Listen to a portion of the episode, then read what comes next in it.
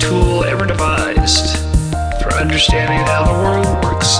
Science is a very human form of knowledge. We are always at the brink of the node. Science is a collaborative enterprise spanning the generations. We remember those who prepared the way, seeing for them also. So, welcome everyone to the uh, the second installment of Beverages with Blue Marble Space Institute of Science. Um, beer with BMSIS, but of course, I'm actually not going to be presenting a beer. And last week we had a cider, so um, maybe we'll get a beer one of these times. But uh, in any case, um, it's great that so many people showed up. It's a new record. And today we have Dr. Sanjoy Som, who's going to be giving us a, um, a very interesting talk. But to start off with the beverage, uh, what I have here, I'll try and show it to the camera. It's the this is the Nobilo Sauvignon Blanc. It's from New Zealand, and I'm not a white wine person at all. Uh, but I was in New Zealand on a vacation with my family recently, and we went. There's a lot of wineries in New Zealand, first of all. So if you like wine, you'll have plenty to do. Um, so we went to a bunch of different wineries. New Zealand, it turns out, is known for the Sauvignon Blanc grape in the Marlborough region, and it's it's not quite spelled like the cigarette. It's R O U G H. Is that is that in the North Island or South?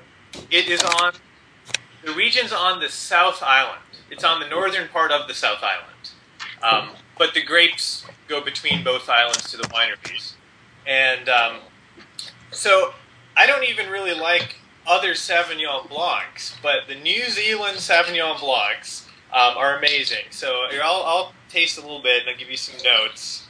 Um, now I was chilling this because we had some at uh, dinner last night, but it's actually quite quite nice at room temperature. And um, so if you, you'll you'll certainly be able to impress your friends if you go to a nice uh, restaurant and you know you order some chicken or some fish and you want a white wine to go with it. Um, as I said, I'm not a white wine fan, but I love this stuff. So, Cheers. it's cheers, cheers, cheers with my it, coffee. It's kind of a citrusy flavor. It's uh, it's really light and refreshing. It's great in the summer, um, so highly recommended. Um, Very cool. so lots of fun. You know, you, you learn learn a little bit every time you travel. Indeed. But in any case, it's uh, my pleasure to introduce uh, Dr. Sanjoy Som, who will be giving us our seminar for today. So Sanjoy uh, got his bachelor's with the highest honors from the Florida Institute of Technology in aerospace engineering. He then uh, moved to the University of Washington, where he got his master's in aeronautics and astronautics, and then um, I guess saw the light in a sense and moved from engineering into uh, planetary sciences. Although uh, we're very happy that you have that aeronautics expertise, Sanjo. I'm only kidding, of course. Um, but then he got his PhD uh, from the University of Washington in planetary sciences and then a, a certificate in astrobiology, um, which is a really great program, and a number of, of people that we all know have, have gone through that program. Uh, Sanjoy is also uh, an eager traveler. He's got his pilot's license. Um, I didn't know this until recently, Sanjoy. You have your PADI Divers uh, open water license as well. Yep, that got that a Um, month and- ago.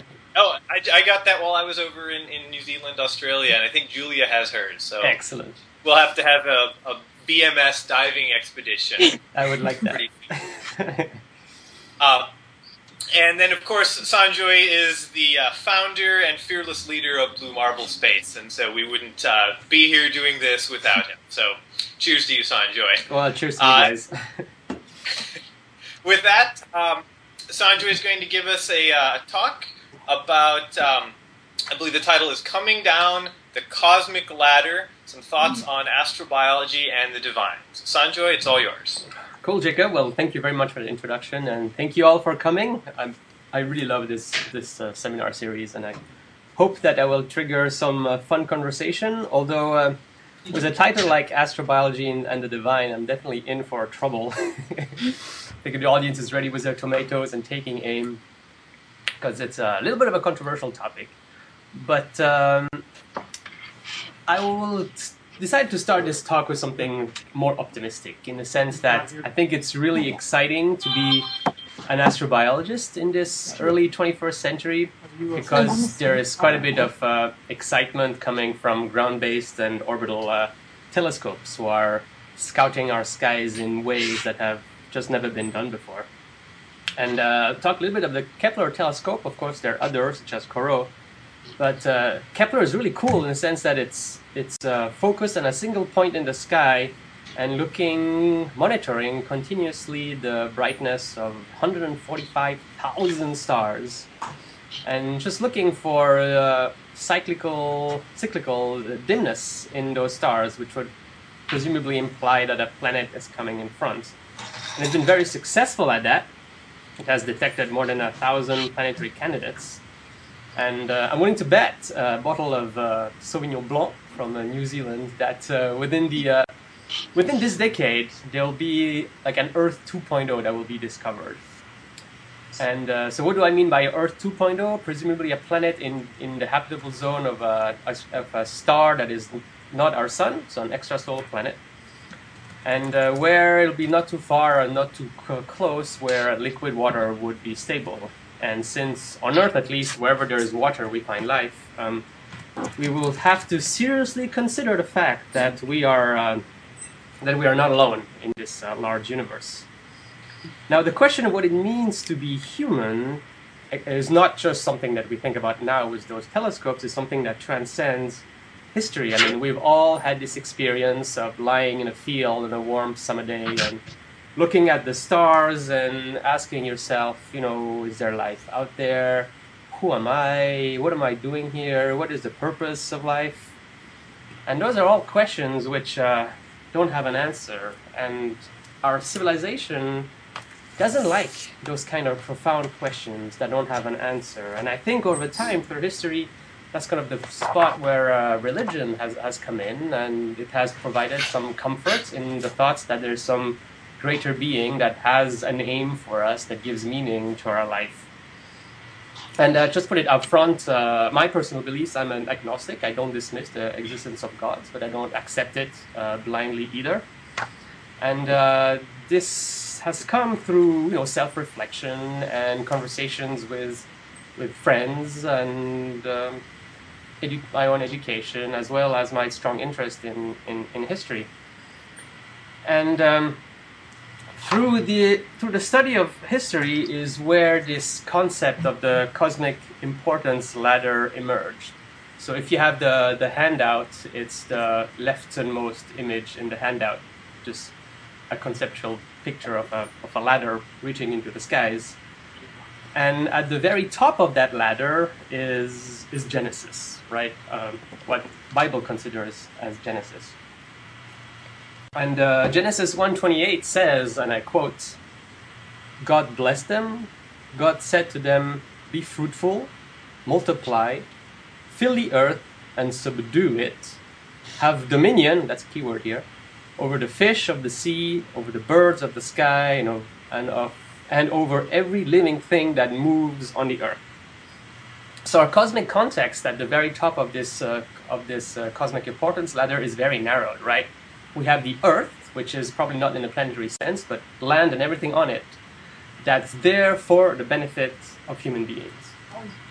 And the human mind, however, has is a curious one and a skeptical one, and has investigated that over time to such a point where I would argue that our cosmic context has increased over time as we've become more aware of our planetary environment. And uh, in the same way, our cosmic importance has monotonically decreased. That's coming down this cosmic importance ladder. And uh, for this talk, I want to, at least this part of the talk, I want to focus on sort of the spatial awareness, but you can make a similar uh, case for our temporal awareness, right? In the sense that the, the Bible gives a much shorter uh, uh, lifespan of our planet compared to what the 13.7 billion years old that the 13.7 billion years old life of the universe that cosmologists tell us. And I thought it would be interesting to give a get a quick historical tour on uh, sort of what big events have made us, I would argue, monotonically decrease, go down this cosmic importance ladder. So if you look at your handout, the top right figure is the world known to the, I guess, the Greek uh, mathematician Eratosthenes. So the known world to him was essentially the Mediterranean basin as well as Asia Minor. And he calculated in the third century BC the circumference of the Earth and was really, really close actually.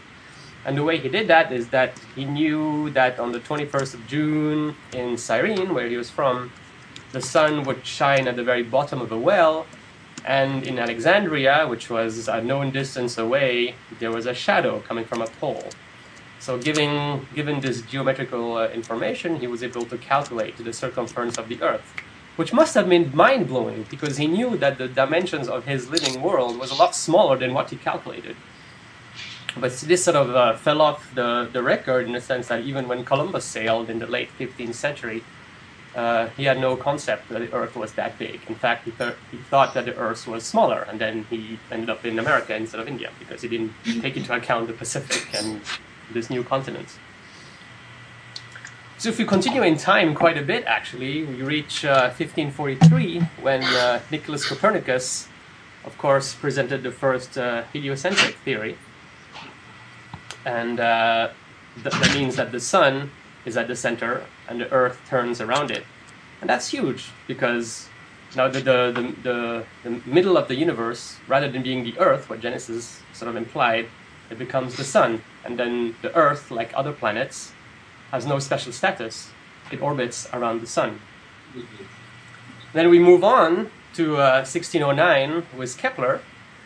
And uh, of course he identifies through the measurements of his uh, mentor, Tycho Brahe, uh, that the orbits are in fact ellipses.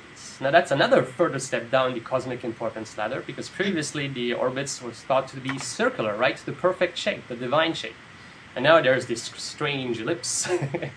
so it goes, goes again against um, this doctrine that, uh, that religion uh, had established we keep going uh, forward in time and it actually accelerates quite a bit in the 20th century. Uh, Harlow Shapley in, or Shapley, I'm not quite sure how you pronounce his name, in 1918, uh, so that's, you know, not too long ago, 100 years ago, uh, this wrote a paper that the sun is not at the center of the galaxy, but towards the edge. But he argued still that the universe was the galaxy. So again, like a cosmic awareness is slowly increasing, and our importance in that is decreasing just because space is so big. And move on again to uh, 1929, when Edwin Hubble calculates the distance to the Andromeda galaxy.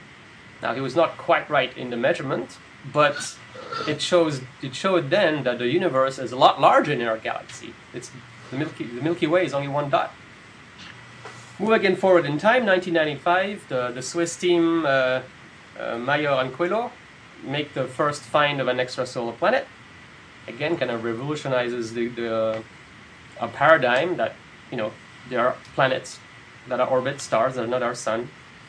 And I think most one of the most humbling uh, of all these events happened in 1996 when the Hubble, Hubble Space Telescope took, took the deep field image. And that is the picture on the lower right of your handout and it's incredible because that, that picture is just suppose you had a piece of paper and you cut a hole that's one millimeter uh, per side and hold it at arm's length and put it at the, at the sky it is through this one millimeter circle that you'd see all those thousands of dots and each of those dots is a galaxy and that just completely humbles i think even the most egoistical person i guess and and so you move up to modern times. Uh, the Kepler mission launched in 2009, and as as I said before, I'm pretty convinced that within this decade, an Earth 2.0 will be discovered, and um, I think that's a revolutionary paradigm. But uh, okay, so let's focus on Earth now for a second. Um, Darwin's theory of evolution, which is kind of a misnomer because it's not really a theory, it's a fact, but vernacularly it's called the theory of evolution. So he showed that uh, we are intimately connected with our planet, right? We have evolved with it, not despite of it. And uh, I would argue that our rhythms of life are completely controlled by the rhythms of our planet. in the sense Or- that we sleep at night, right? A consequence of our planet spinning on its axis. Leaves um, shed during the autumn and they're not in the winter, grow again in the spring. Again, a consequence of our planet going around the orbit of the sun. Our cycles as a living being, our times, are completely coupled with that of, uh, of our planet. And in science fiction, you always see aliens that have sort of the tam- same time scale as we do. And I think that's a big as- assumption, right? Because, I mean, presumably any kind of life form that comes from a planet that is not our own will have their life evolved um, with correspondence to their own planetary timescales. So they might, I mean, what a minute to us might be a year to them, or vice versa, right? Depending if they are fast or slower. For example, think of a, let's say, for the sake of argument, like there is intelligent life, say, on, on a planet similar to the distance away that Pluto is on some other sun, and life exists there. But they'll, they'll probably be a lot slower in the sense that their planetary orbit is, is, is very different. So the time scale associated with life on Earth is probably not involved, has nothing to do with the time scale of aliens. We might not even recognize uh, civilizations that have a lot that operate on a different time scale because we would be just a blur in their in the length of their life, for example. So again, that's a step down uh, on the cosmic importance ladder. Um, just because we're so intimately linked with our planet and our planet alone. So, okay, so so far this has not really been uh, controversial or provocative, but since there is a top of this importance ladder, perhaps, presumably, there is a bottom of it. So I start to think like, well, how far down can, can we go down this ladder? And uh, what, I'm, what I'm about to say is probably a little crazy, and I'm not con- entirely convinced that I believe in it myself, but consider the case that, I'll take a sip to uh, increase the suspense. It's very suspenseful. what if, what if the term life is a misnomer, right? I mean, it has been extremely hard to define life, and I would argue that, in fact, there is no such thing as a correct definition of life. Um, traditionally, people have been defining life through its, its properties, right? So life has order. Cells have a particular structure. But you could con- consider like a crystal, right? A mineral, and that has a very ordered crystal structure. You could define life based on reproduction, right? A living species can reproduce itself. Consider a mule, right? In our context, a mule is very much alive, but it cannot reproduce. Life is able to grow and develop, but so can a forest fire. Life uses energy and metabolizes, but so, da- so does my uh, 2006 Audi A4 convertible, right? It uses fuel and provides energy. Life responds to an environment, right? But so does, you know, your thermometer. Life is capable of, it, it evolves through, it, it evolves by evolution, and but then I would argue a computer virus can do the same.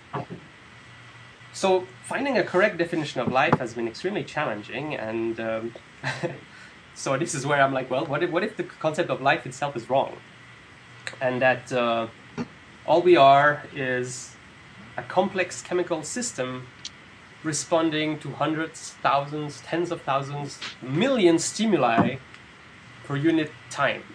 And I'm using per unit time, not per unit second, for the reason that different civilizations have, might have their unit of time quite different than ours.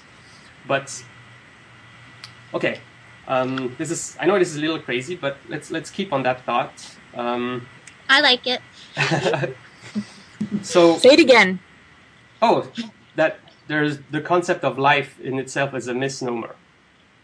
Okay, there's no such thing as life. All we are is complex chemical system responding to a. I'm careful not to use any words because it's a podcast. That a, a complex chemical system that responds to thousands, if not millions, of, of stimuli per unit time. Right. So on one end, you have us, carbon-based chemistry. Carbon-based chemistry is very sensitive to the environment. So in order to uh, to survive, you know, the, the, the it it, it needed to evolve and reproduce such that that carbon chemistry can move forward. And then on the other end of the spe- spectrum, you have things like rocks, right?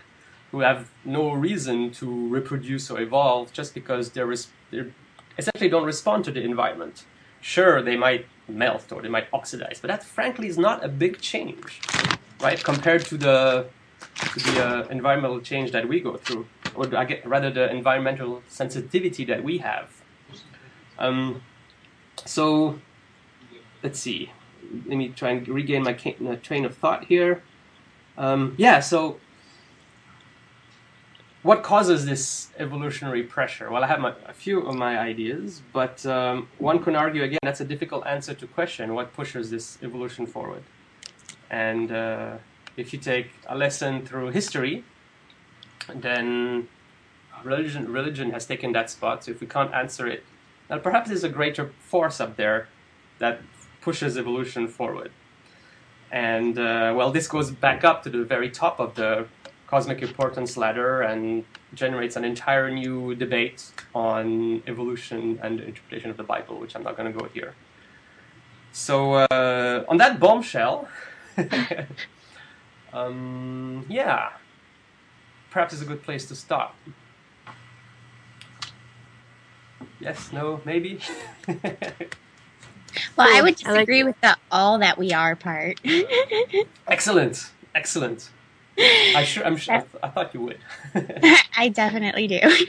but the rest of it, I kind of agree with. I think we just don't know. I don't know. I always kind of wonder if there's like other states of complexity that are even like more complex than living systems, but we just can't even identify them. And we're on some like gray scale, but we're only like aware of like our own range and that. you know, Yes, the- I, I like this concept of grayscale very much because that, that means like something can be very much alive Mhm. in in the alive in in life in the sense that we understand it, or not at all. And I, maybe there's no such thing as as a black or white thing, alive or not alive. It's probably a, a grayscale. And the argument I was making is that it's, it's essentially the the raw processing power that moves you up and down that that that scale. So we have a very large processing power in terms of our response to stimuli. So we are a lot more alive than, let's say, like a rock on the opposite end of the spectrum, spectrum who doesn't really respond to the environment at all. Yeah. So, Yeah, I like that idea a lot. I think it's really elegant. And one of the things, like in the origin of life, I'm always like trying to think about like what almost life is, because I don't think it's like you know a switch you turn on. It's like something that probably happened very gradually. right. So how do you actually identify, you know, what those steps are? No clue, but No, it's that's, cool that's a good about. question. That's a good question. Um, are we the are we the only two online? We have No, I'm, I'm here. Actually, I was going to say, Okay. I, I think this question of, of defining life is quite interesting to me, and I almost tend to err towards the side of, of thinking everything is alive. It- it- and there's a spectrum still. I, I think, um, you know, what you said about either response to stimuli or if, if this is a measure of sentience or something, certainly there's something that we have that a rock doesn't. Um, but I'm quite comfortable with the idea that stars are alive. Um, I mean, a star goes through a life cycle. There are stars that are born and they're fully convective and they reach a mature adult stage. Um, and they have a life cycle. They have an old age into you know a red giant, and then depending on the size of the star, uh, their death can be a spectacular supernova or maybe a slower decay of a white dwarf. Um, but they reproduce. The first, um, I mean, when a star explodes, its its matter goes into the interstellar medium and forms new uh, nebula that coalesce into new stars.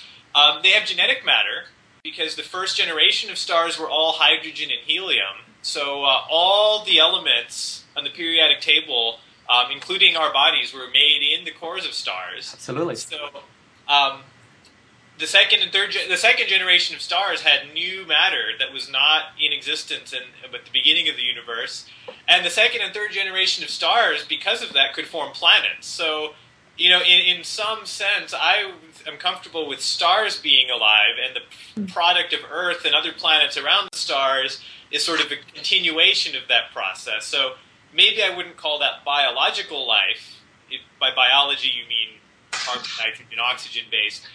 But I think there's certainly some living process that our biology is connected to the, the stellar evolution. Um, So I, I do agree with you. I think this question of defining life gets tricky. Maybe that's actually not the way to figure this out. Is not to try to define life, but Right. maybe what separates different types of life from others, and, and, and how do we Mhm. think about the variety of life in the universe? So, so the debate comes whether or not a star has a conscience, right? Because presumably we, we've been told since we're kids that we have, you know, a conscious, a conscience. But is that, I mean, what does a conscience mean, right? Is that if we're super aware of the environment because we're responding to all those different stimuli really, really, really quickly, or, you know, there is something more, and that's where the argument gets heated because it's really unprovable. You know, I think we use these words like conscious and intelligence and sentience, and we don't really have good definitions for them, except that we excri- ascribe these qualities to ourselves. Yep, I agree. But, but you know, what is intelligent? I, we can't even agree if a dolphin is intelligent or not. You know, and, and people people will fall on both sides of that debate. Um, so, I mean, you have a good point. I don't, I don't know. I think some of these terms are quite loaded.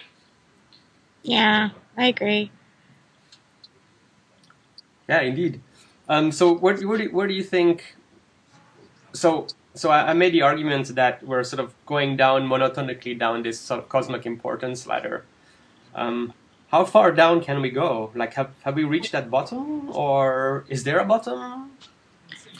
Well, I think I, I think maybe part of it has to do with you know the Kepler mission, like you say, and then SETI, you know, searching for any sign of extraterrestrial intelligence in any form.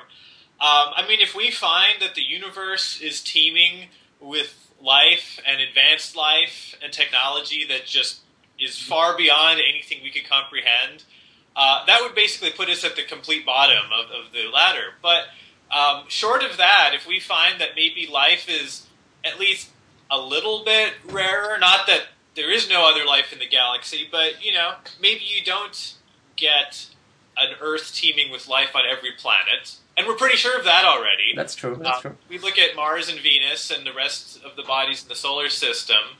Uh, we didn't, you know, the canals on Mars were not civilizations. Um, there- there were, we haven't found even microbial life in our solar system yet. So I think we're not completely at the bottom of that ladder, and we might not be. Um, there, there are still some things I think are special about this place. That's a comforting Yeah. thought for sure. like I would do like the complete opposite argument, and I would just say that by virtue of the fact that we keep um, being able to think on more and more cosmic scales about our own place in the universe, that even though we're seem like we're going down, we might actually be going up. Because it, to me, it's always fascinating that the universe even made something capable of thinking about itself. And that automatically, in my mind, puts us in kind of a special place in, in the universe. But that could be very anthropocentric too. But it's just kind of an interesting idea to play with about cosmic importance. I don't know if that makes us important, but it does make us unique. Maybe not unique. I don't know. Yeah, I think Carl Sagan said something to the effect of, um, uh, you know, we are a way for the universe to perceive itself, or I Mhm. think I got that not I quite right. love that quote. That's one of my favorites. So good. Yeah, so But yeah, I, don't know if that actually makes us important or not, but I it's mean- kind of interesting to think about. Absolutely. I mean, that that goes sort of. We can tie it back to to uh, Jacob's statement earlier. Like, is a star capable of reflecting Yeah. on itself? That was great. Um, I mean, it has all the characteristics, like Jacob very elegantly described, of what we think alive is. But this, but again, it comes down to conscience, right? That we Yeah. you need a conscience Well, I to be would able to argue it reflect doesn't upon have all the characteristics, but I'll save that for next time. excellent, excellent. Yes, yes. Well, here, here's another wrench to maybe throw into it. If like, what if we think about artificial intelligence? So um, we can build computers now and robots now. So it's not such a far. You know, it seems quite reasonable to think we could build a robot that could build a copy of itself. I mean, robots build cars now, Mhm. so we could build an, a robot that just has a program to build a copy of itself. Uh, it's not such a far stretch of the imagination to think that you could design the same robot in a way to analyze the design it's about to build and catch any errors and make improvements on it. So once you have that, you now have self-propagating robots that can make improvements on themselves. So this is now a system that is subject to Darwinian evolution. Um, you can speculate as to the degree of sentience and, and you know self awareness that these machines could have. Um, but there actually are you know people concerned about global catastrophic risk, um, and one of their one of the concerns is that maybe somewhere in the universe um, this unfriendly artificial intelligence has been unleashed. Uh, von Neumann machines, these are sometimes Mm-hmm. called. and so this is you know yeah, exactly. And you know, so we don't have to get into do we have to fear these machines, but just the idea is this life? You know, could you conceive of a machine intelligence that uh, is subject to evolutionary pressures, has the ability to think, to make complex decisions, respond to stimuli, uh, perhaps in a sentient way? Yeah, that's that's scary and exciting at the same time, I guess. hmm They must be designed by Microsoft. Yeah, the goal is to convert everyone in the universe to uh, MS Office. Ooh, scary thought. Scary thought.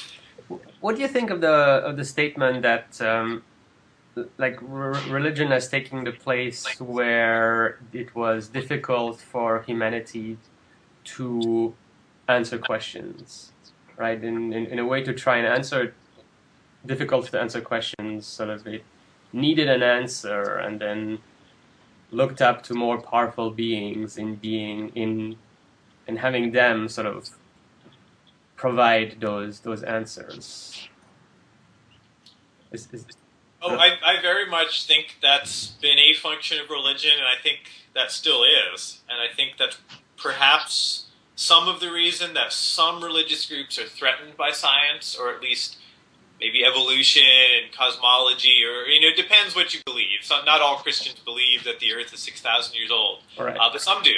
And, and, you know, some don't believe in the Big Bang, others accept it. Um, I do think that that's where a lot of people get their meaning. I think that's a challenge for, for scientists today. I was talking to an English professor here at Penn State a couple years ago, and he studies rhetoric, but he's interested in extraterrestrial life and, and, and all sorts of topics that I'm interested in. Uh, and he said something to the effect of that, you know, I think it, I think we need to bring back space religion. And I think what he meant by that is not, you know, worshiping the stars and worshiping the sun, but I think it's using what we know about space and what we know about astronomy and what we're continuing to learn and garnering some meaning from that. And you know, Carl Sagan very much did this, and that was probably the biggest part of his legacy was taking what we know about the universe and then applying it. Like, what does this mean for us as people and as civilization, as in, in as an individuals? Um, so I think that's a challenge for scientists. I, I think perhaps some of our science is, you know, irrelevant at best and maybe threatening at worst to some people's core beliefs.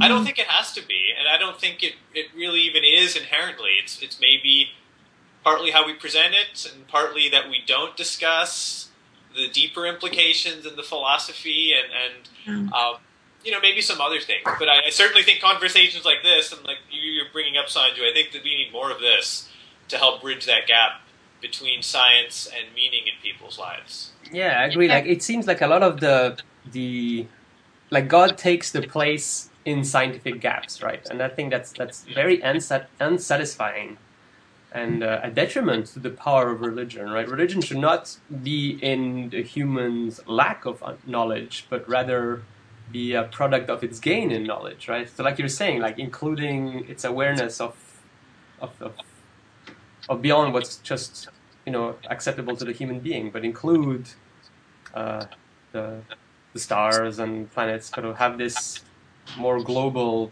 perspective in what religion brings to the human species.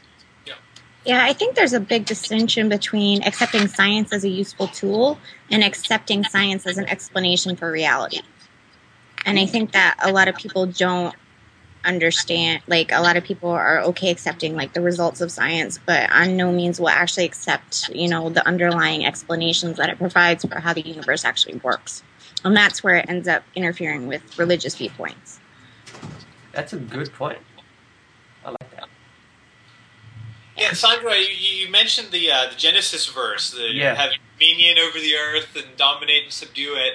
Uh, I've talked to a few uh, of religious scholars and theologians, um, a lot of whom are participating in the astrobiology discussion nowadays, um, and you know they tend to reject theologians tend to reject this idea that that means that you know we have the right to you know plunder the earth and, and you know spoil it, and they sort of read that more as we're the caretakers and the guardians, and dominion is more of a, a description of our cognitive capabilities being able to govern the garden of earth more. And you know, so that's how some theologians are reading it, not necessarily how everyday lay people all read, always read it.